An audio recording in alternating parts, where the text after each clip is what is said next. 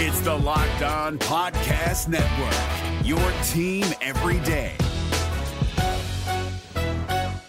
Jackson Gatlin here, host of the Monday edition Locked On NBA podcast. Every Monday, I cover the three biggest stories in the NBA with the local experts from Locked On. It's an awesome recap of the weekend of the NBA and a look at what's ahead. Mark your calendars on Monday to join me for Locked On NBA podcast, available on YouTube and wherever you get your podcasts.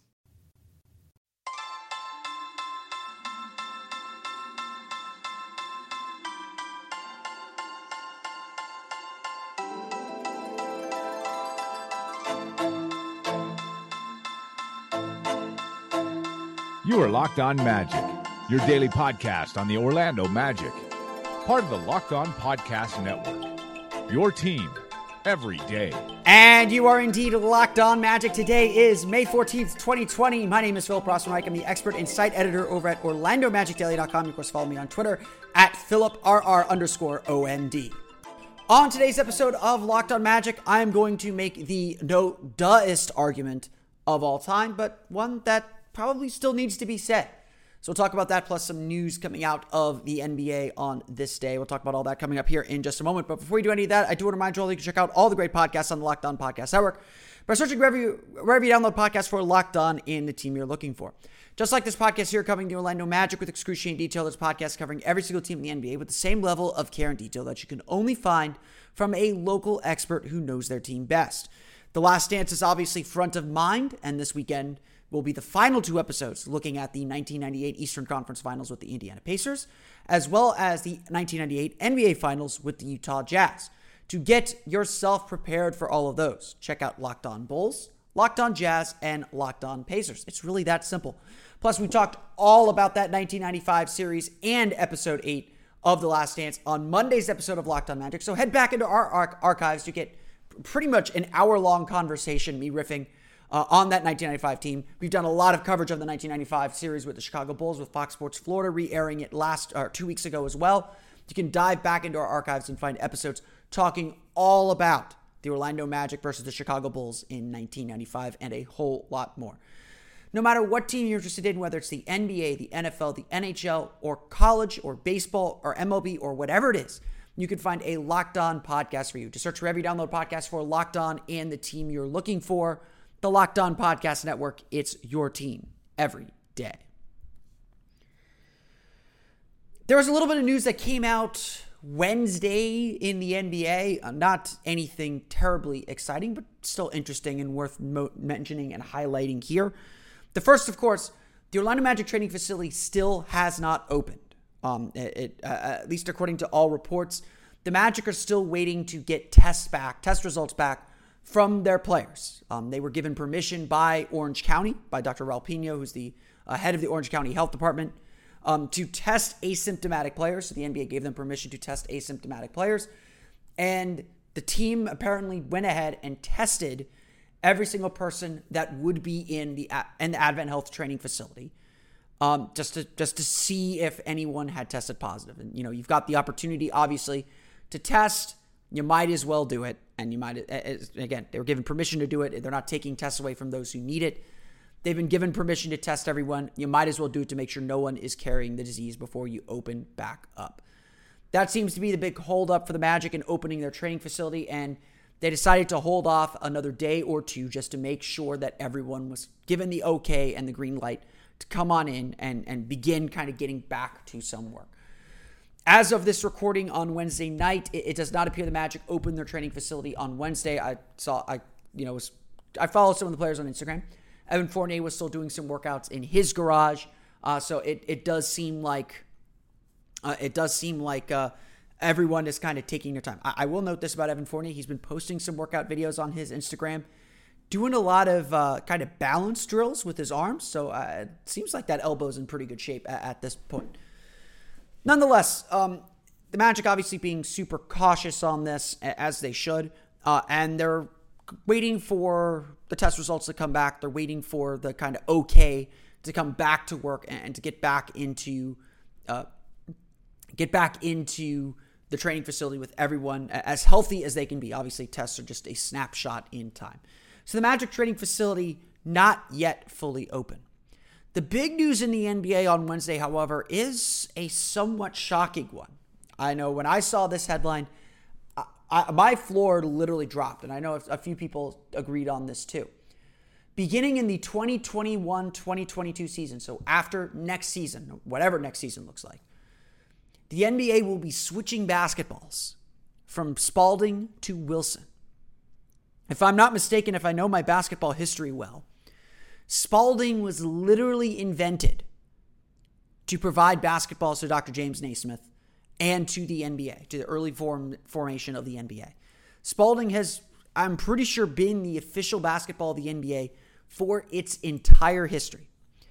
And while Wilson, for, I've never used a Wilson ball, or if I have, it has been a very, very long time. I, I own a Spalding Never Flat, you know, you know, and obviously, uh, the kind of basketballs that we buy in the public, you know, the composite material, are very different than the leather basketballs that the players play with. This is a major change. I, I don't care if Wilson is extremely well reviewed, um, and and everyone loves it. You know, and I've seen some good reviews. I've seen a lot of people say that that Wilson makes the best basketballs. I, have never played with Wilson basketball, so I don't I don't really know. This is still a major change that's going to take major adjusting to. Recall back maybe 10 years ago, a little bit more than 10 years ago now, when, uh, when the NBA changed their basketball to a composite material. It felt a little felty. I, I actually did touch one of those basketballs, and I, I did not like it. And they, they sprung it on the league, they sprung it on the players very, very suddenly. And players nearly revolted. They hated that basketball. And the NBA actually scrapped the basketball mid season. It was a disaster changing off of that basketball. Take this other example too. When Coach Krzyzewski took over Team USA, he sent every player that was going to be on, I believe, the 2006 World Championship team, a Molten basketball. The, the, the FIBA uses the brand Molten. I believe that's its name. Don't, you know, maybe not, maybe don't quote me on that one, but he sent them the FIBA basketball. And it's very, very different. It's a different material, it's a different composition. It is a very, very different feel than what NBA players are used to. And he wanted to make sure that they were prepared for it. Yes, these are the greatest athletes in the world but they grow up or, they play most of their professional careers using one type of basketball. And it takes a little while to break those basketballs in too. I mean, it's it's it's not a roll them out and just play. These these are this is a very precise piece of equipment that NBA players are used to using. And a change this this big, and this is a big change. A, it better have had the players' approval. The Players Association better have been involved in this and making this decision and helping the league make this decision. Or this could be a very, very big deal. This could be a very big dividing line for, for players. Now, obviously, it's done. The NBA is using the Wilson basketball. It's going to be hard to go back to Spalding. So everyone's going to have to get used to this. But this is, I mean, I'm I'm honestly still shocked. Spalding has always been the basketball for the NBA. And again, it's equipment. You can change a lot of things. But changing the very equipment, this is a fundamental thing of basketball, the basketball itself. We've all, I mean, think of it, think of it this way. We've all played basketball. Uh, you know, I remember, you know, you go to the gym, you know, you go to elementary school gym even and you have that big bag of basketballs and, and they all feel a little different you know there's that maybe that indoor basketball that indoor outdoor basketball they all feel a little different and you you you have your preference for which basketball you like and when you don't get that basketball you either throw it away take a bad shot and try and get the rebound for the basketball you do like to shoot with now obviously these guys are pros they're not playing with maybe rinky dink basketballs that you get in elementary school but it's that same deal the feel of a Spalding basketball, I'm sure, is different than the feel of a basketball from another brand. They're best, they're NBA players. They will adjust. They will get used to it. They will find a way. They're too good not to. Um, you know, you go to college, teams use different brands of basketballs. You know, so one team might be using a Spalding basketball, another team might be using a Nike basketball, another team might be using a different brand of basketball they're it's not like these players have never had to get used to a new basketball on the fly. But again, this is a big deal. This is something very, very fundamental about the game. And so it's going to be intriguing to see what happens in 2021 in the 2022 season when the new basketballs roll out. Um, you know, we might all have to buy a new brand of basketball. And honestly, like, I'm wondering what Spalding's future is right now. If if they no longer are the official basketball of the NBA, I'm curious to see what led the NBA to make this change. I, again, I would hope the players were involved. Let's uh let's circle back around though and talk about shooting as it pertains to this year's Orlando Magic here in just a moment.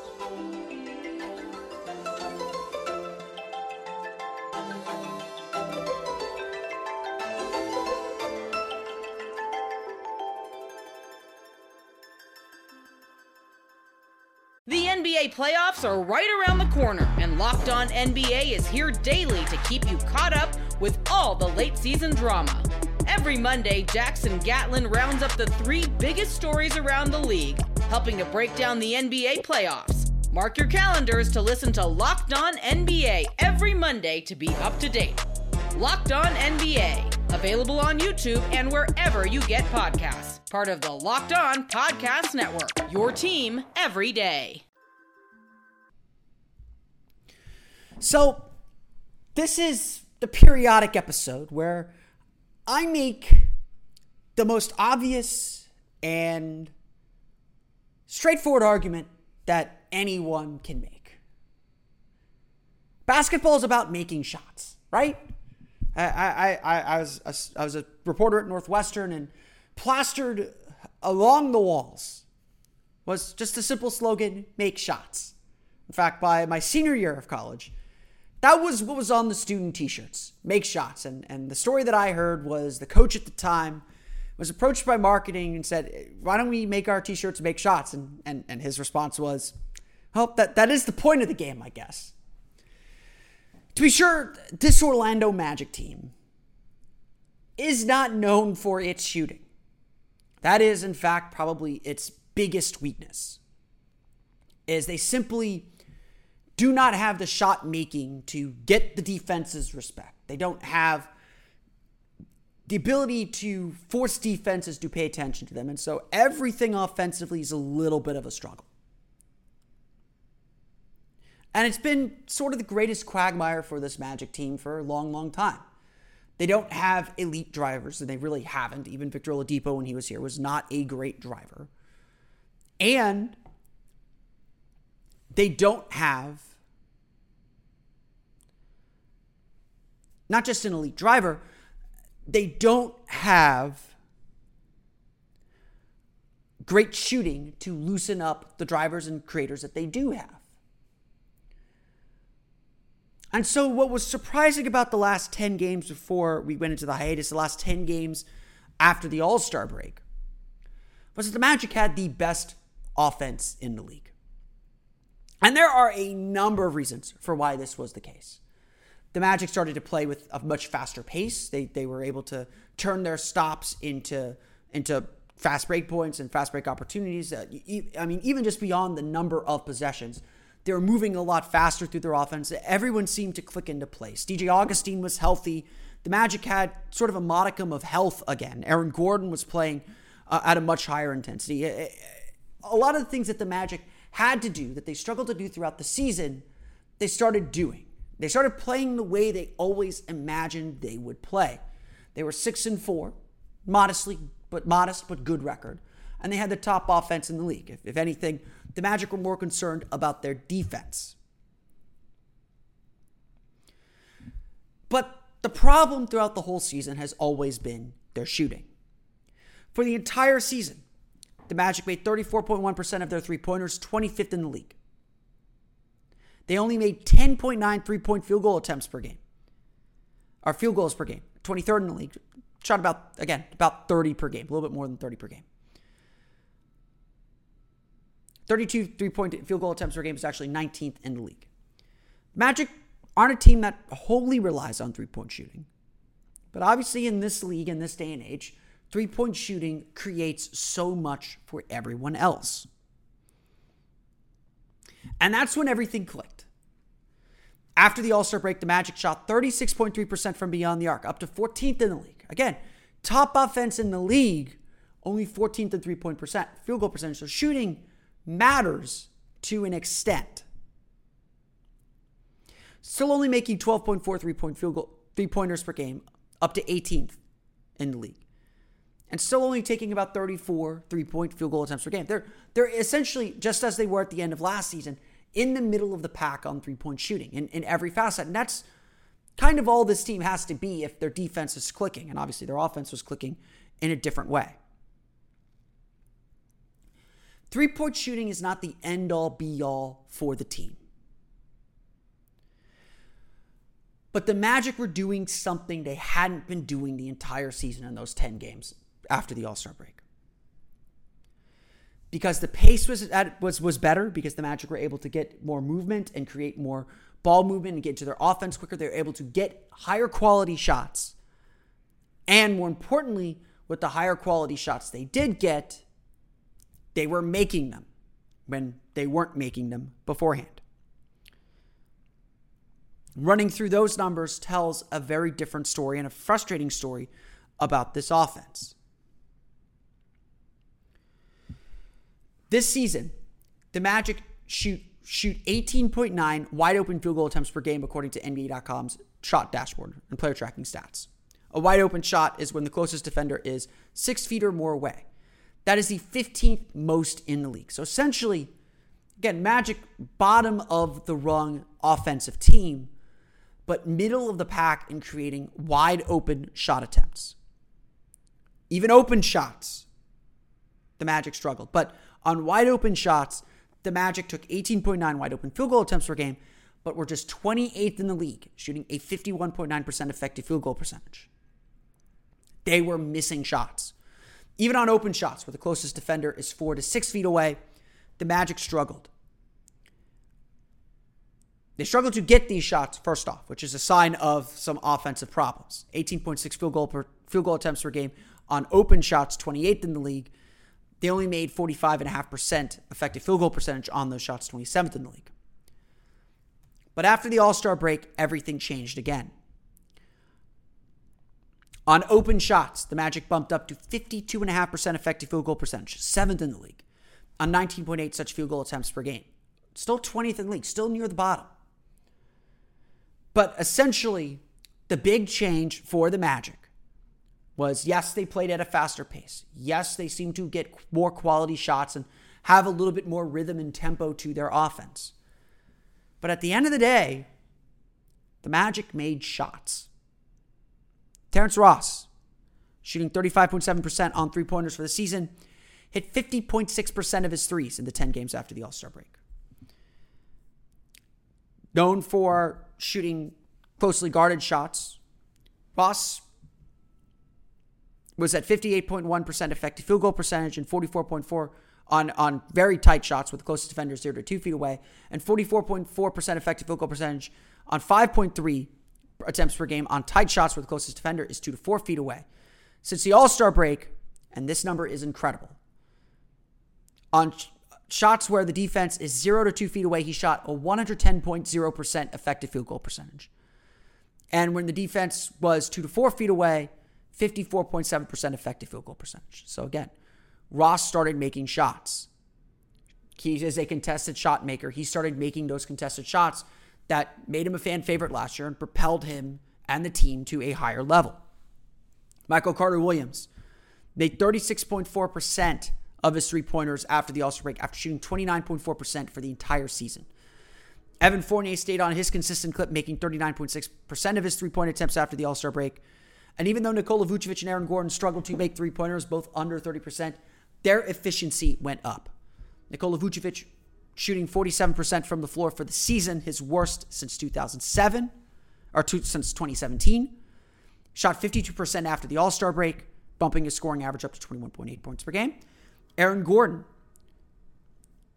went from a career worst 43.3% shooting from the floor for the entire season to 47.7% after the All Star break, back up to 15.4 points per game, and obviously with the assists and everything else included.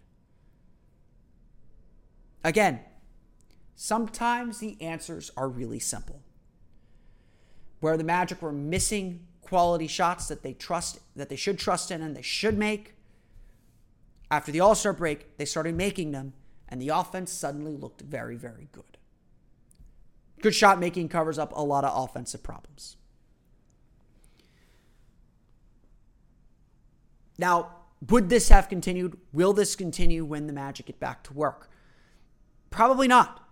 This that kind of offense, even for a, a fairly healthy 10 game sample size with an easy schedule coming up, had a shelf life. And Steve Clifford had expressed some concern over the team's defense um, in previous outings. Although Orlando had a very good defensive outing against Minnesota and against Houston, and a solid second half at least defensively against Memphis before the season went on hiatus. Magic's defense was definitely a little creaky and a little shaky, which which is troubling for a team of this caliber. But at the end of the day, it was about shot making. So what does this mean for the future? As most as I have said, I know I have said this, and as most people would probably agree, the Magic have to put a special focus on shooting. That has to be where everything starts for this team.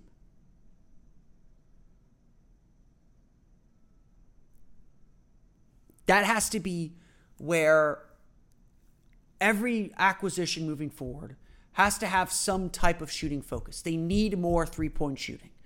They need more quality three point shooting so that defenses can respect them a little bit more and they can make, make teams pay when they are left open, which they have not been doing this year. It's not that the Magic have necessarily bad shooters, they have inconsistent shooters. They have shooters that defenses don't respect.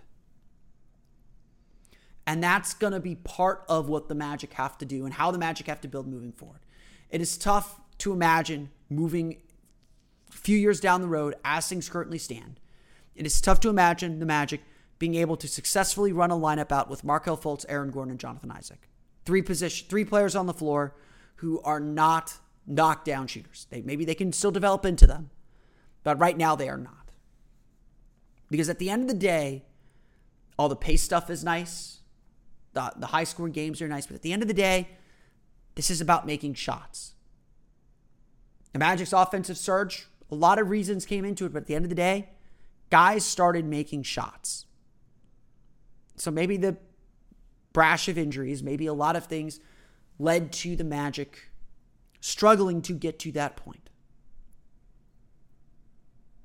But then again, maybe it bears continued repeating. It is about making shots. And that's exactly what the Magic have to do and have to focus on as they get back to work and as they move forward. Like I said, this argument isn't difficult. Most of you probably agree. Most of you probably say, well, duh. And I just gave you the numbers to back up what we all already believe. But I'm just going to say the obvious just to get it out of the way. The Magic need to make shots to succeed.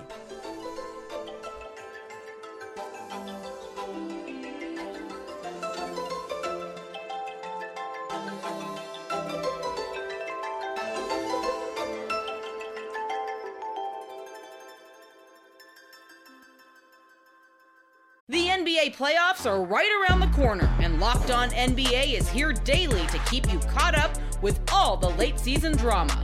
Every Monday, Jackson Gatlin rounds up the three biggest stories around the league, helping to break down the NBA playoffs. Mark your calendars to listen to Locked On NBA every Monday to be up to date. Locked On NBA, available on YouTube and wherever you get podcasts. Part of the Locked On Podcast Network, your team every day. Well, that's going to do it for me today. I want to thank you all again for listening to today's episode of Locked On Magic. Of course, follow us on Twitter at Locked On Magic. Subscribe to the podcast on Apple Podcasts, Stitcher, TuneIn, Himalaya, Google Play, Spotify, and all the fun places to download podcasts to your podcast-enabled listening device. You can find me on Twitter at PhilipRR underscore MB. And of course, for the latest on the Orlando Magic, be sure to check out OrlandoMagicDaily.com. You can follow us there on Twitter at OMagicDaily. Of course, uh, for the latest uh, around the league, you can check out all the great podcasts on the Locked On Podcast Network. But until next time, for Orlando Magic Daily and Locked On Magic, this has been Philip Rossman-Reich. I'll see you all again next time for another episode of Locked On Magic. You are Locked On Magic, your daily Orlando Magic podcast, part of the Locked On Podcast Network. Your team every day.